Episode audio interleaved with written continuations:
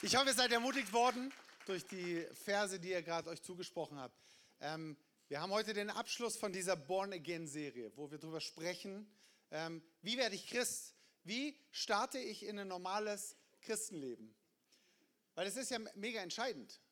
Wisst ihr, wir, sind hier, wir wollen hier keine Kirche, sondern wir sind keine Kirche, wo einfach nur nette Gottesdienste macht. Ähm, für die, die es heute das erste Mal da sind, herzlich willkommen natürlich. Du darfst es genießen. Wirst vielleicht verwundert sein, warum wir manche Sachen anders machen, warum wir rumtanzen oder die Hände heben und so. Aber mein Herzensanliegen, unser Herzensanliegen ist wirklich Menschen beizubringen, dir, deinem Nachbarn, ähm, die, die du mitbringst, wie kann ich als Christ leben? Weil es kommt nicht, es ist nicht einfach, Gott ist nicht einfach nur ein Part in unserem Leben, sondern, ähm, und wir haben das vorgemerkt, wenn Situationen über deinem Leben zusammenbrechen, dann wirst du merken, ob das, was du glaubst, ein Fundament ist oder einfach nur irgendwas, was halt als Add-on in deinem Leben ist. Ähm, wir vergleichen es in der ganzen Serie immer mit einer natürlichen Geburt. Und wenn du Kinder hast, dann warst du wahrscheinlich dabei bei deinen Kindern. Ähm, ich habe das auch dreimal miterlebt und wisst ihr was, ich bin so froh, dass es Hebammen gibt. Ähm, weil ich weiß theoretisch, wie ich das Ding da rauskriege und Nabelschnur und alles. Ähm, Aber ich war so froh, dass es eine Hebamme gab. Und im, im geistlichen, im christlichen Kontext geht es uns manchmal genauso, dass wir wie Neugeburten haben oder, oder Leute, die zu Glauben kommen wollen, die du von Jesus erzählst. Und dann bist du so froh, dass es einen Pastor gibt oder einen Small Group Leiter und sagst, so mach, kümmere du dich jetzt mal drum. Ja? sondern ich glaube aber, dass es in der heutigen Zeit so entscheidend ist, dass es notwendig ist, dass jeder einzelne von uns, dass du und ich, dass wir Hebamme sind und nicht einfach nur theoretisch wissen, wie wir Leute zur Geburt bringen. Ja, dass du weißt, wie du ein Kind auf die Welt siehst, wie du eine geistliche Geburt vonstatten läuft, ähm, weil es braucht dich und mich in dieser Zeit, in der nächsten Zeit. Es war nie anders, aber in dieser Zeit merken wir es umso mehr. Und es wird zunehmen. Und nicht alle Small Group Leiter und Pastoren können sich darum kümmern, sondern es kommt auf dich drauf an, dass du weißt, wie man Geburten durchführt. Und deswegen schätze ich und liebe ich diese Serie, weil es dich ausrüsten soll, ähm, dass du es selber für dich ergreifst nochmal und dass du es eben auch weitergeben kannst. Weil es braucht einen guten und gesunden Start in dein Christenleben. Genauso wie es einen guten und gesunden Start in das normale Leben braucht. Und ähm, dieses ganze biblische Thema, wo wir da anschauen, Wiedergeburt. Ähm, ist, Wiedergeburt ist ja ein, ein biblisches Wording. Ja, und ich sage immer wieder bei all dem, ähm, die biblische Sprache auf unsere heutige Sprache zu adaptieren, ist es entscheidend und wichtig, dass wir an manchen Punkten biblisches Wording benutzen. Weil biblisches Wording führt zu biblischem Denken. Ja, wir, wir, in Kirchen hören wir so oft von, von Übergabegebet und für Jesus entscheiden und ähm, an Jesus glauben. Und es ist alles ein Teil davon und nicht ganz falsch, aber es umfasst nicht alles, was eine geistliche Wiedergeburt braucht.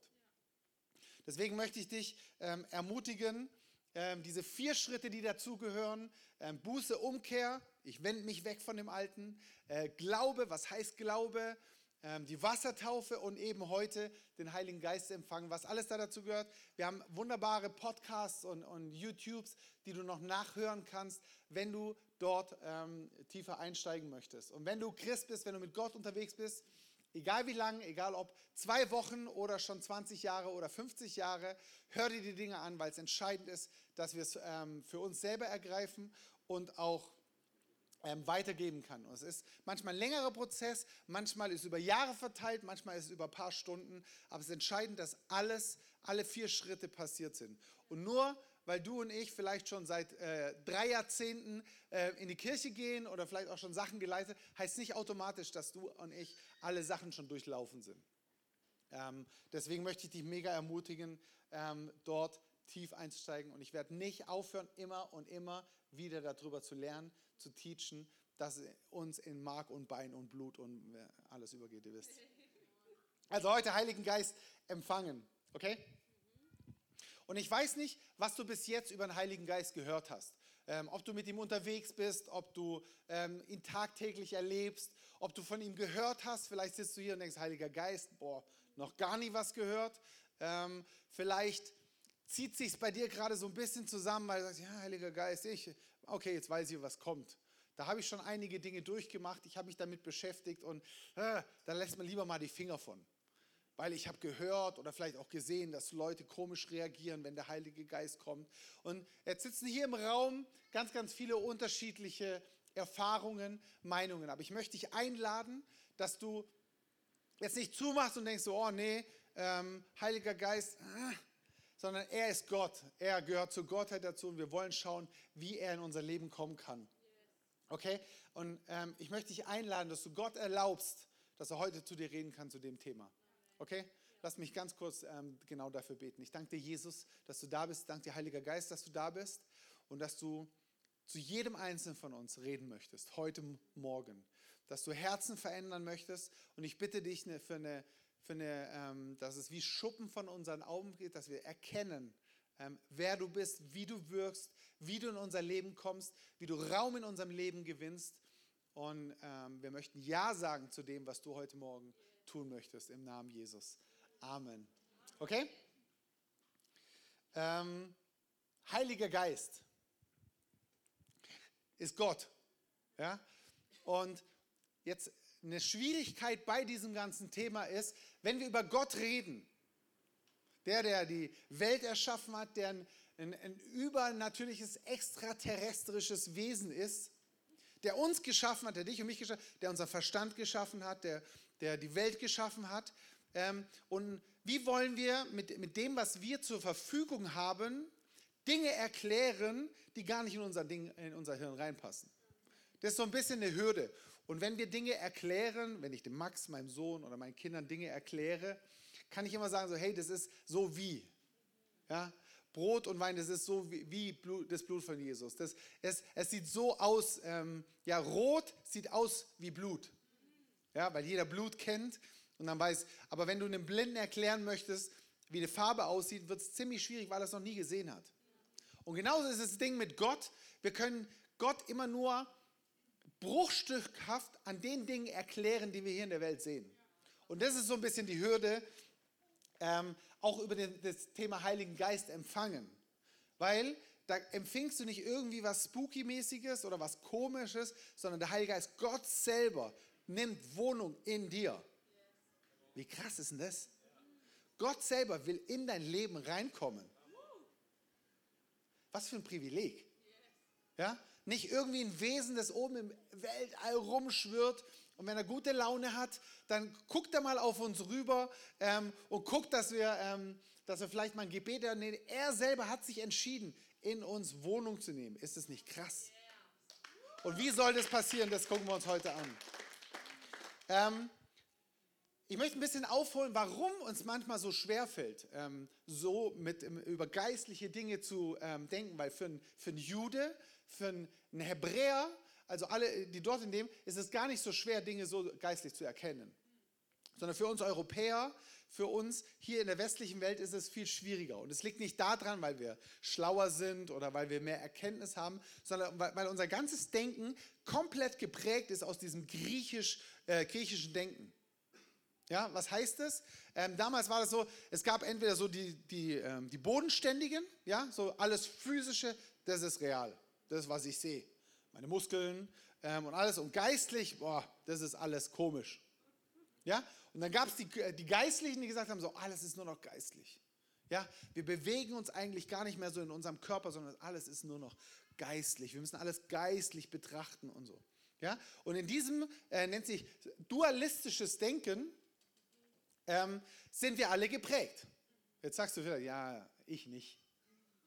Wer von euch würde sagen, beten ist heilig? Brauchst du jetzt nicht die Hände. Ja? Wenn du sagst, ja, beten, ja klar, ist heilig. In Gottesdienst gehen ist heilig. Auf Klo gehen ist nicht so heilig. Arbeiten ist nicht so heilig. Ja? Wenn du das, wenn das, oder es gibt Dinge, die, oh, die gefallen Gott und es, und, und, und es gibt so neutrale, ja, so einkaufen. Oder Stühle zusammenräumen. Das ist nicht so. Ja, wenn du das denkst, dann merkst du, du bist völlig drin in diesem dualistischen Denken, in diesem geprägten griechischen Denken. Und das ist, da können wir gar nichts machen, sondern wir sind so aufgewachsen, unsere ganze Gesellschaft ist so geprägt. Ein Jude denkt ganz anders. Für den gibt es da keine Trennung. Sondern wenn der auf dem Klo hockt, ist es genauso geistlich, wie wenn er im Worship steht. Ja? Also einfach nur so kurz als, ähm, und deswegen, weil wir so geprägt sind, wundern wir uns manchmal, wenn so biblische Prinzipien, biblische Realitäten in unserem Leben manchmal nicht so aussehen, wie wir es in der Bibel lesen. Ja, wir lesen Stories in der Bibel und denken, oh, krass, so Wunder erleben und, und all das ganze Zeugs und so. Und mein Leben, ja, als, als guter deutscher Bürger, als guter Westeuropäer, da äh, erlebt man sowas nicht, weil wir wissen ja, wie es funktioniert. Wir haben die, die äh, Erkenntnis und versteht ihr, was ich meine? Weil wir in diesem Denken einfach drin sind. Der Punkt ist nur, ähm, und jetzt komme ich wieder zu diesem unsichtbaren geistlichen Wesen Gott. Der unsichtbare Gott schuf eine sichtbare Welt. Ja? Und nicht in einem, in einem irgendwie aus einer Distanz raus, sondern es kam zusammen. In, ähm, wir, wir, reden heute, oder ich bringe euch einige Bibelstellen heute, ähm, weil es mir wichtig ist, ähm, dass wir da eine biblische Grundlage drauf haben und nicht einfach nur das, weil ich eine Erkenntnis darauf habe und ihr ein Wissen oder ein Glauben übernehmt, sagt, ja, der Stefan hat gesagt, okay? Deswegen werden wir einige Bibelstellen lesen, ähm, wir werden die anschmeißen. Okay, Kolosser 1,15, der Sohn, da ist von Jesus die Rede, ist das Ebenbild des unsichtbaren Gottes, der Erstgeborene, der über der gesamten Schöpfung steht. Denn durch ihn wurde alles geschaffen, was im Himmel und auf der Erde ist, das Sichtbare und das Unsichtbare. Könige und Herrscher, Mächte und Gewalten, das ganze Universum wurde durch ihn geschaffen und hat in ihm sein Ziel. Ja? Das heißt, das Unsichtbare und Sichtbare hat Gott beides geschaffen, für und durch Jesus. Und genauso ist es hier auf der Welt, weil er es geschaffen hat, funktioniert es auch so. Das Physische und das Geistliche ähm, wirken zusammen. Das kann man nicht trennen. Ja? Weil ein, körperliches, ein körperlicher Akt hat eine geistliche Auswirkung. Ja, was meine ich damit? Das haben wir einmal in der, in der Taufe sehen wir das, das haben wir letzte Woche ähm, gesprochen. Ähm, ja, in einem Akt, wo ich ins Wasser steige, mich untertauchen lasse, passiert was Geistliches. Im Worship, ähm, es gab so eine Bewegung, wo wir gesagt haben, so, oh, ich, ich muss mein, im Worship muss ich meinen Körper nicht bewegen, sondern es reicht, wenn mein Geist Gott anbetet. Hm. Es war genau das. Nee, nee, Gott hat dir einen Körper gegeben, oder? Fühlst du deinen Körper? Wenn nicht, zwickt dir mal ins Ohr so. Ja?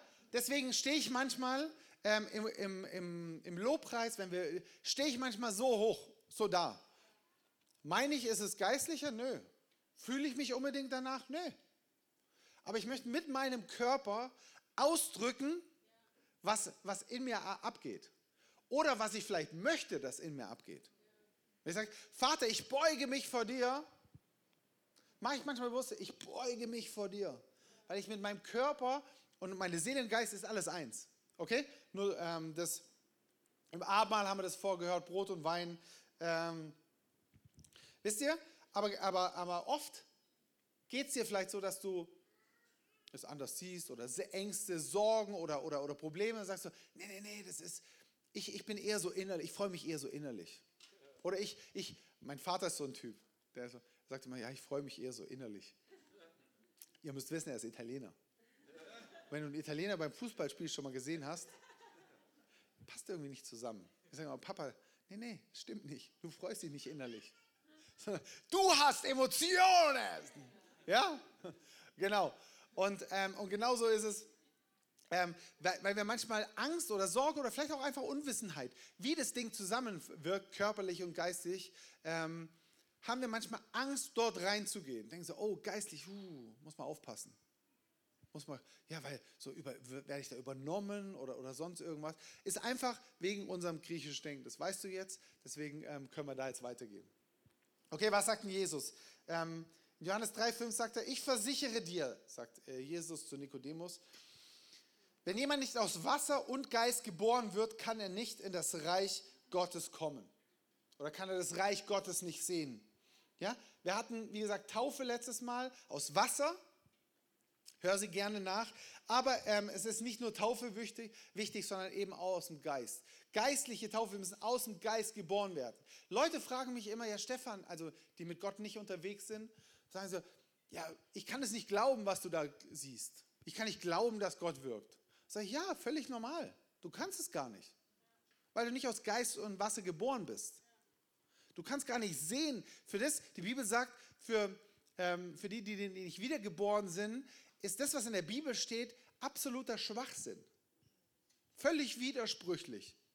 Manche Sachen vielleicht okay, kann man nehmen, vielleicht auch gute Sprüche, aber wir, du darfst dich, ähm, wir dürfen uns nicht wundern, dass Menschen, ähm, dass du, ich wundere mich nicht, wenn du jetzt hier drin sitzt ähm, und sagst so, hey, von was redest du eigentlich?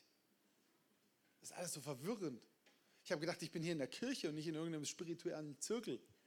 Ja, das ist gar nicht schlimm. Ich finde es gar nicht schlimm. Ja, es, darf, es verwundert mich nur nicht mehr. Ich meine, wenn Jesus sagt, hey, wenn selbst damals der Nikodemus, das war so ein schlauer Typ, das war einer von der geistlichen Elite, ja, die Pharisäer, die die Bibel fast auswendig konnten.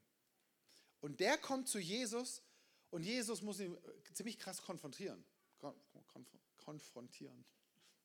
Er sagt, hey, wenn du nicht wiedergeboren bist, dann kannst du das gar nicht sehen. Und es beruhigt mich, dass ich sage so, okay, wenn sogar so ein schlauer Typ, der die Bibel, der so in war in der Bibel, ähm, nochmal so eine Klarheit brauchte, dann darf ich auch manchmal sagen so, okay, danke Jesus. Wenn ich alles noch nicht verstehe, wenn ich alles noch nicht sehen kann, gar nicht so schlimm, ich kann es lernen. Und wenn du heute hier sitzt und denkst so, gar nicht schlimm, wir zeigen dir, ich zeige dir, wie es geht. Okay? Also, Geistestaufe müssen aus Geist geboren werden. Aus Wasser und aus Geist. Ähm, in der Taufe hatten wir das Bild, du, ähm, du wirst innerlich gereinigt. Ja, stell dir vor, du bist so Gefäß, da ist ein ganzen Haufen Zeugs drin. In der Taufe wirst du gereinigt. Jetzt ist das Gefäß ja leer. Oder? Ja? Deswegen ist es wichtig, dass das, was leer ist, wieder ordentlich gefüllt wird. Ja? Wenn du ein Glas hast, das du erstmal gereinigt hast von dem ganzen Dreck, und dann wieder Dreck reinleerst, dann hat es nicht gebracht. Sondern wenn es leer ist, dann muss es neu gefüllt werden mit frischem Wasser. Und genau darüber sprechen wir gerade. Ja, wenn du umgekehrt bist und sagst, okay, ich möchte mein Leben wegwenden von all dem Alten, du hast dich taufen lassen, dann gilt es daran, ähm, jetzt wirklich erfüllt zu werden mit dem Heiligen Geist. Ähm, und dass es nichts Komisches ist oder nichts Unnatürliches oder sonst irgendwas, das ist so, so herrlich. Und ähm, so, wie passiert es? Zum einen, du musst es wollen. Ja? Du musst dich dafür entscheiden und sagen so, hey, ich möchte, ich möchte mit dem Heiligen Geist gefüllt werden. Ich habe Vertrauen darauf, dass du Gott gut bist. Ich möchte vertrauen, dass du gut bist. Ja? Du musst nicht ähm, Angst haben, dass du irgendwie so durch die, durch die Stadt läufst ähm, so völlig unerwartet, auf einmal kommt der Heilige Geist, packt dich, schmeißt dich zu Boden und du bist erfüllt. Brauchst du keine Angst haben. Es wird nicht, wahrscheinlich nicht passieren. Bei Gott schließe ich einfach nicht, nichts mehr aus. Aber in der Regel passiert es nicht. In Lukas 11, 9 steht, ich sage euch, bittet und ihr werdet bekommen, was ihr braucht. Sucht und ihr werdet finden, klopft an und es wird euch geöffnet. Denn wer bittet, empfängt, Wer sucht, findet und wer anklopft, dem wird geöffnet. Und ich finde diesen Vers, denn ist, glaube ich, mit einer der bekanntesten Bibelverse. Ich finde ihn so stark, weil ich spreche ihn immer wieder Leuten zu, die sagen, ja, wo ist denn Gott? Ich kann Gott nicht erleben. Ich habe ihn noch nie gesehen. Dann weiß ich und dann kann ich zusprechen und sagen, wenn du Gott wirklich suchst, du musst ihn wirklich suchen wollen, dann wirst du ihn finden. Was für eine Garantie. Ist nicht irgendwie eine Religion, wo du sagst so, hey, boah, wenn du, du musst dich extrem anstrengen, du musst das und das in deinem Leben ändern, du musst die und die Regeln einhalten und dann musst du zehnmal reinkarniert werden und wenn du Glück hast, wirst du irgendwann mal dieses höhere Wesen beeindrucken. Sondern nee, meine Bibel sagt, wer Gott sucht, wo er selber sagt, wer mich sucht, wird mich finden. Ist es nicht eine wunderbare Zusage? Wenn du Gott suchst, dann wirst du ihn finden. Das ist eine Garantie. Okay? Du entscheidest aber, wie sehr du dich ihm hingibst. Ich habe leider auch Leute erlebt in den, in den letzten Jahrzehnten, die gesagt haben, ja, ich habe es mal, ja Gott, wo bist du? Äh, und ich gemerkt, ja, du hast ihn, glaube ich, nicht ernsthaft gesucht. Und die haben im, ne, im, im weiteren Gespräch gesagt, ja, weißt du, Stefan, ich weiß, dass wenn ich Gott suchen würde und er würde mir begegnen, müsste ich Dinge in meinem Leben ändern. Und das will ich nicht. Und sage ich, okay, das ist, ähm, wir sind trotzdem, wir können Freunde bleiben, ähm, aber dann klagt Gott nicht an, dass er dir nicht begegnet. Weil er hat eine Zusage gegeben, wenn du ihn suchst, wird er dich finden. Wirst du ihn finden. Zweiter Vers, den ich noch mitgeben wird aus dem 2. Korinther 4,18. Uns, die nicht auf das Sichtbare starren, sondern nach dem Unsichtbaren Ausschau halten. Denn alles, was wir jetzt sehen, vergeht nach kurzer Zeit. Das Unsichtbare bleibt aber ewig. Boah, ich finde den Vers herrlich, weil es mir so Mut macht. Das Sichtbare, alles das, was ich sehe, meine Gefühle, die Umwelt, wird irgendwann mal vergehen. Die Welt, die Gesellschaft, meine Nachbarn, alles, was ich sehe, was sichtbar ist, ändert sich so, so schnell. Gesellschaftliche, moralische Vorstellungen ändern sich. Ähm, Freundschaften ändern sich. Die Gesellschaft ändert sich. Die äh, politischen Lagen verändern sich. Alles verändert sich. Und es kann ein ganz schön durcheinander bringen. Aber eins weiß ich, das Ewige, das Unsichtbare bleibt für ewig. Es ist eine Konstante.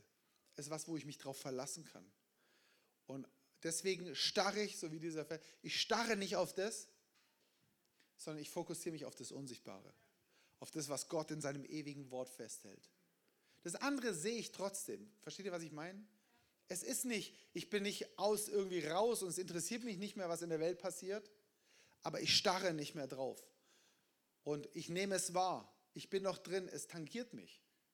Wisst ihr, das ist mit dem Absturz vom, von, von dem 14-Jährigen. Ich, ich weiß noch, wie er geboren worden ist. Wir waren in der Zeit sehr, sehr gut befreundet mit der Familie. Und es, es kann nicht rausreißen.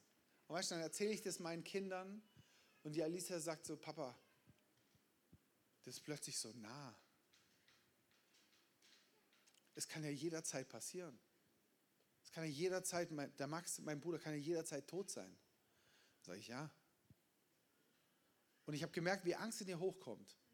Dann habe ich gesagt, jetzt ist eine eine Reaktion, wenn du auf die Umstände schaust. Und dann habe ich gesagt, ich, dann ich es genutzt und habe gesagt, wisst ihr, deswegen ist mein, mein erstes Anliegen, euch an Jesus zu binden, dass ihr auf das Unsichtbare schaut und dass ihr in dem Schmerz nicht einfach nur einen Trost findet, sondern dass ihr mit, der, mit dieser ewigen Perspektive, dass dieses Leben hier endlich ist, dass es ein, winzig ultra-mini-Teil ist von der wunderbaren Ewigkeit.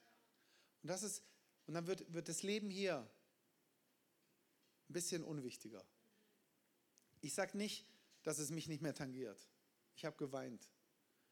Auch ich, auch Spürangst und so. Aber in der Perspektive, jetzt die super Predigt vom Tobi Teiche, Perspektive Ewigkeit, ist es nicht nur ein Trost, sondern eine wunderbare Hoffnung. Und das ist das Wunderbare. Okay? Wir starren nicht auf das Sichtbare.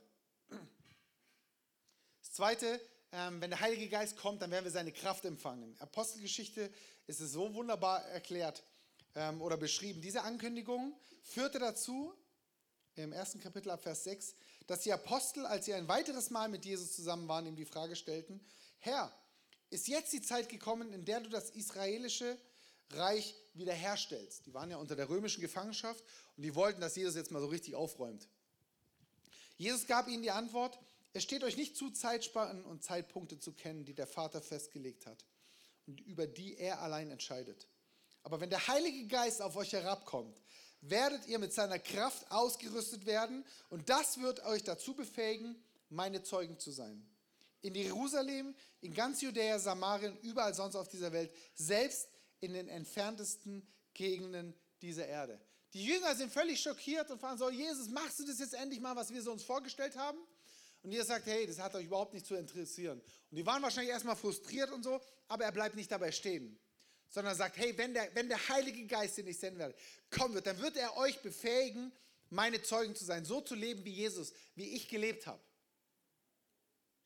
Ist es nicht eine gute Nachricht? Wenn du dich manchmal fragst, wie du in dieser Welt leben sollst, hier ist die Antwort. Wir können nur so leben, wie, wir, wie Jesus das, wenn wir den Heiligen Geist empfangen haben. Wir probieren manchmal als Christen gutes Leben zu führen und wundern uns, warum wir ins Stocken kommen, warum wir ins, ins, ins Holpern kommen, warum wir verzagt, verzweifelt oder frustriert werden. Jesus sagt ganz klar, hey, wir können, das wird euch dazu befähigen. Nicht deine guten Taten, nicht deine gute Motivation, nicht deine Disziplin, sondern nee, er wird dich dazu befähigen. Das heißt, es wird auch immer eine Kraftauswirkung sein. Es ist die Kraft, die du im Leben brauchst. Ja? Und das wirst du auf kurz oder lang merken, ob der Heilige Geist in deinem Leben ist. Wird das immer gleich aussehen bei jedem Einzelnen von uns? Nee. Ist es immer nur äh, sichtbar, durch dass jemand in Sprachen auf einmal betet? Meistens, aber nicht immer. Wirst du immer umfallen? Vielleicht hast du das schon mal erlebt, dass Leute auf einmal umfallen. Ja, der Konrad ist da so ein Spezialist. Oder Zuckungen oder sonst irgendwas. Wird das passieren? Nee, nicht immer. Aber es kann. Keine Ahnung. Es kann sein, wisst ihr, weil die, weil die Taufe im Heiligen Geist ist die Kraft, die wir brauchen, um unser Leben hier in dieser Welt zu leben. Dass wir so leben können wie Jesus. Ja, wenn du dich fragst, hey, boah, wie soll das gehen, so zu leben wie Jesus? Hier ist die Antwort. Jesus hat gesagt, ihr werdet größere Wunder tun als ich. Das war nicht einfach nur so ein nicer Spruch. Aber für mich heißt es, solange ich noch nicht größere Wunder wie Jesus getan habe, gibt es noch Dinge zu entdecken. Weil wenn Jesus selber das sagt, will ich ihm glauben. Will ich dem glauben, was er gesagt hat. Wir hatten vorhin in der Visionszeit, vor der Celebration, hatte ich kurz euch mit reingenommen, wo die, wo die Jünger gefragt haben, ja, was ist denn der Wille Gottes? Hast du dich schon mal gefragt, was der Wille Gottes ist? Jesus beantwortet es in einem Satz, dies ist der Wille des Vaters, dass ihr dem glaubt, den er gesandt hat. Dass wir Jesus glauben, das was er. Und hier, wenn ich, wenn ich sage, okay Jesus, ich glaube dir, dass ich größere Wunder tun kann und werde, dann glaube ich dir, was du gesagt hast und damit tue ich den Willen des Vaters. Ist es nicht heftig? An anderer Stelle heißt, wir sind Botschafter in dieser Welt an Christi Stadt. Du und ich, wir sind wie Jesus. Wir dürfen wie Jesus sein hier in dieser Welt. Wir sind bevollmächtigt durch den Heiligen Geist und es ist möglich, es ist überhaupt erst möglich, so zu leben wie Jesus durch den Heiligen Geist. Sonst wirst du immer straucheln. Sonst wirst du immer an die Punkte kommen. Wenn du sagst so, Heiliger Geist, mh, hm, mir reicht der Vater, mir reicht Jesus, dann wirst du nie so leben können wie er, weil die Kraft aus der Höhe fehlt. Und ich glaube auch, dass es, weil dieses, dieses offene Geheimnis, ist ja kein Geheimnis, weil es steht ja da, aber ist einfach verloren gegangen, weil wir den Heiligen Geist so oft ausgeklammert haben. Deswegen ist die Kirche an vielen Punkten so kraftvoll, äh, kraftlos. Deswegen ist mein Leben an, an vielen Punkten so kraftlos weil wir den Heiligen Geist ausgeklammert haben, weil wir nicht erlaubt haben, dass er uns komplett ähm, erfüllt. Es ist dieselbe Kraft, die Jesus von den Toten auferweckt hat. Lass dir das mal auf der Zunge zergehen. Die Power, die Kraft, die Jesus von den Toten auferweckt hat, wohnt in dir und in mir. Leute, wenn wir annähernd verstehen würden, was das heißt, würde unser Leben anders aussehen. Die Wassertaufe haben wir gesagt, die reinigt uns von unserer Vergangenheit und die Taufe im Heiligen Geist befähigt uns für unsere Zukunft. Der Punkt ist, dass wir Christ sein können, Gläubige sein können, aber diese Taufe noch nicht empfangen haben. Diese Kraft, Auswirkungen, Kraft, Power in unserem Leben noch nicht haben. In der Postgeschichte lesen wir davon, ähm, da waren, da waren Jünger, da waren Gläubiger, die hatten, Gläubige, die hatten den Heiligen Geist noch nicht empfangen. Ja, Taufe, ähm, die haben gesagt, so, ja, boah, wir haben noch nicht mal was vom Heiligen Geist gehört. Das Gute ist, es kann einfach nachgeholt werden. Ja, du musst nicht da sitzen und denken, so, oh Mist, jetzt habe ich es vermasselt. Nee, nee, wir können es heute nachholen. Ja, aber zu wissen ist, du kannst Jesus in deinem Leben haben, du kannst Gläubiger sein, aber den Heiligen Geist noch nicht in seiner vollen Power oder überhaupt empfangen zu haben. sondern es ist eher so, wie, er, wie dass er neben dir steht. Dieser Parakletos, der auf dir ist, dass du wie so versiegelt bist mit ihm, wie die Bibel auch beschreibt, aber die volle Power ist noch nicht in dir drin. Und weil ohne die Erfüllung mit dem Heiligen Geist werden wir nie ein Leben in Kraft und in Power leben können. Und es ist eine gute Nachricht, weil es nicht dabei stehen bleibt, sondern wir können jederzeit sagen, ich will diese Power haben und dann kriegt dein Leben Power. Ist nicht herrlich? So, wie können wir das noch empfangen? Und das ist eben durch, durch Handauflegung können wir das empfangen. In Apostelgeschichte 8, 14, als nun die Apostel in Jerusalem hörten, dass die Leute in Samarien die Botschaft Gottes angenommen hatten, schickten sie Petrus und Johannes zu ihnen. Nach ihrer Ankunft beteten beide für sie, dass Gott ihnen den Heiligen Geist geben möge, denn er war noch auf keinen von ihnen herabgekommen. Ja, also die hatten davon gehört, da waren Leute, die sind gläubig geworden, die hatten die Botschaft von Gott angenommen, aber die hatten den Heiligen Geist noch nicht. So, sie waren nun aber auf den Namen des Herrn Jesus getauft worden. Bam, Wassertaufe. Nach dem Gebet aber legten Paulus, äh, nee, Petrus und Johannes ihnen die Hände auf und jetzt empfingen sie den Heiligen Geist. Ja, wir hatten, wir hatten vorher darüber gesprochen, dass, eine, dass ein physischer Akt eine geistliche Auswirkung hat. Und genau so sehen wir das durchweg in der ganzen Apostelgeschichte. Durch Handauflegung wurde der Heilige Geist empfangen. Jetzt weiß ich nicht, wie, wie gewohnt es für dich ist oder ob das komisch für dich ist oder so, aber so ein, so ein geistlicher, also so ein körperlicher, physischer Akt hat eine geistliche Auswirkung. Und wir sehen eigentlich durch die, durch die Bibel weg. Also es gibt zwei Ereignisse, wo es ohne Handauflegung war, aber in der Regel kam er immer durch Handauflegung. Und genau das werden wir nachher tun. Ähm und wenn du jetzt hier bist und sagst, hey, ich möchte das, ähm, du gibst dich dadurch ihm ganz hin und sagst, hey, ich, ich habe mich umgekehrt, ich habe geglaubt, ich habe mich taufen lassen ähm, und du gibst dich ihm hin, ohne Angst, weil er vollkommen gut ist. Und das ist so herrlich zu wissen, dass wir uns nicht irgendeinem komischen, undefinierbaren, ähm, un, ähm, unkalkulierbaren Wesen hingeben. Und vielleicht hast du Erfahrung gemacht, dass du denkst, oh, Heiliger Geist oder Handauflegung, muss man vorsichtig sein.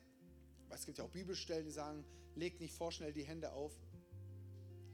Ich bin davon überzeugt, dass Gott gut ist dass er nur gut ist und dass er nichts als gut ist. Und dass wenn wir ihn suchen, werden wir ihn finden, haben wir vorgehört. Und wenn du und ich, wenn wir sagen, Gott, ich möchte von dir dich in Form des Heiligen Geistes empfangen,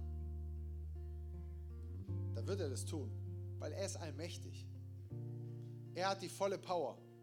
Und manchmal haben wir mehr Angst, vor irgendwas Undefinierbarem, vielleicht ob der Teufel da kommt oder ein anderer Geist. Ich sage dir, hab mehr Vertrauen in den Allmächtigen als Angst vor der Besiegten. Lass uns mehr Vertrauen in den allmächtigen, guten Gott haben. Und ich vertraue, ich weiß, mein Papa ist gut im Himmel. wenn ich ihn bitte, wird der Heiligen Geist geben und nicht irgendwas Komisches. Und wie das sich dann auswirkt, keine Ahnung ob du umfällst oder nicht, spielt gar keine Rolle. Wisst ihr, unsere Körper reagieren manchmal anders. Da vielleicht noch kurz ein, zwei Sätze zu. Ähm, in der Kirchengeschichte haben wir oft anhand von sichtbaren Auswirkungen definiert, was geistlich passiert ist. So, der ist umgefallen, boah, der hat Gott intensiv erlebt. Sie stehen geblieben, ah, da war Gott halt nicht so am Werk. Oh, da kam Sprachengebet auf einmal. Oh, das war brutal intensiv. Der stand einfach nur da und hat nichts gesagt. Oh, das war nicht so intensiv. Oh, der hat auf einmal angefangen zu zucken unter der Kraft oder geschakt oder sonst irgendwas. Oh, da ist die Kraft Gottes brutal intensiv. Äußere Auswirkungen sind nicht so entscheidend. Ja? Genauso wie, wie mein Körper auf Müdigkeit anders reagiert wie, wie der von meiner Frau. Ja? Wie dein Körper anders auf auf äußerliche, innerliche ähm, Auswirkungen oder, oder Ursachen reagiert, genauso ist es im Heiligen Geist auch. Und lass uns nicht so gucken, was äußerlich passiert. Vielleicht bist du einfach vom Charakter ein Typ, der sehr gerne dramatisch ist. Ich zum Beispiel. Wenn, der Heilige, wenn ich den Heiligen Geist spüre oder wenn ich verliebt bin, oh, huh, dann bin ich eher so ein Typ. Und wenn ich Gott erlebe, dann neige ich vielleicht auch eher dazu, zu bewegen, Töne von mir zu geben. Das heißt aber nicht, dass es automatisch intensiver ist. Deswegen werden wir jetzt für Leute beten, wir werden das an der Seite hier machen, der Worship wird gehen, ich werde uns da reinleiten. Ähm, dann lass dich nicht irritieren, was da vielleicht passiert. Vielleicht fallen Leute um, vielleicht auch nicht. Vielleicht fangen an, Leute an zu jubeln oder zu schreien. Keine Ahnung. Mache ich, mach ich mir auch nicht so Sorgen drum. Sondern der, der Punkt ist, dass der Heilige Geist landen kann, dass er dein Leben berühren kann. Und fokussiere dich einfach hier auf den, auf den Worship. Und bevor wir da jetzt reingehen, ähm, lass uns doch mal alle aufstehen. Möchte ich die Gelegenheit nicht verpassen, dass wenn du heute hier bist und sagst, ja, ich bin, ich bin noch gar nicht wiedergeboren, ich glaube noch gar nicht an Gott, ich, aber ich will gerne zu diesem Gott, von dem der da vorne geredet hat, will ich mein Leben geben. Dann will ich jetzt die Möglichkeit geben. Und zwar, wenn du sagst, hey, ich möchte, ich möchte, ich möchte nicht mehr weiterleben wie, wie mein Leben. Ich möchte mich wegwenden. Ich möchte es verlassen und ich möchte mich diesem Gott zuwenden. Du weißt noch nicht alles. Ich weiß auch noch nicht alles. Es ist ein erster Schritt zu sagen, so, ich wende mich diesem Gott zu und möchte ihm mein ganzes Leben geben. Was das alles bedeutet, wirst du rausfinden. Das ist ein erster Schritt. Da möchte ich dir jetzt die Gelegenheit geben, indem du einfach deine Augen schließt und es Gott sagst. Weil, wir haben gehört, wer, wer mich sucht, wird mich finden. Wenn du Gott zu Gott redest, wird er hören.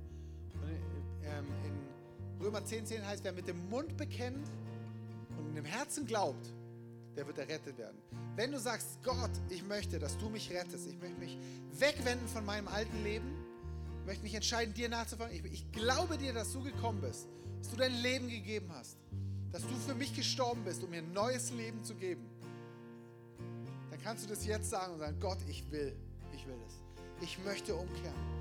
Ich möchte dieses Geschenk deiner Gnade annehmen. Ich möchte mein Leben dir geben. Ich möchte dich besser kennenlernen. Ich möchte den Heiligen Geist empfangen.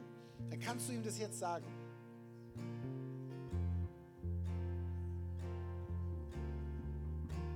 Und dann ist es ein erster Schritt.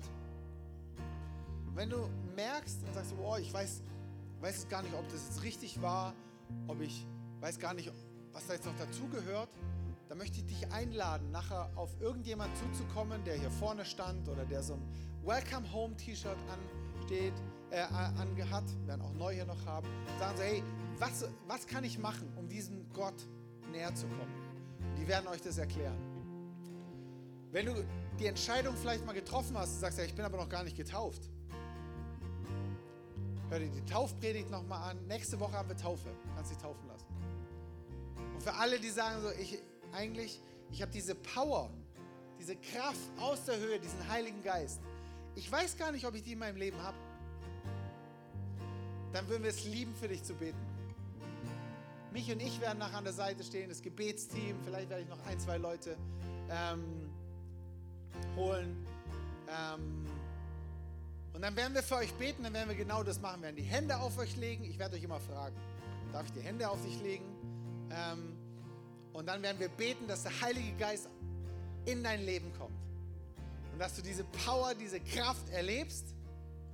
Also, wenn du, wenn du getauft bist, wenn du diese Entscheidung für Jesus getroffen hast, dann ist die Einladung jetzt während der nächsten Worship-Zeit dorthin zu kommen. Und dann werden wir für dich beten. Okay? Yes, danke Jesus. Heiliger Geist, ich vertraue dir, dass du es jetzt tust, was du tun möchtest. Ich gebe dir einfach das hin, die ganze Predigt, unsere Hände in unserer Unvollkommenheit, in unserem, ja, in einfach in unserem stümperhaften Dasein manchmal. Bete ich, dass du das tust, was du tun möchtest.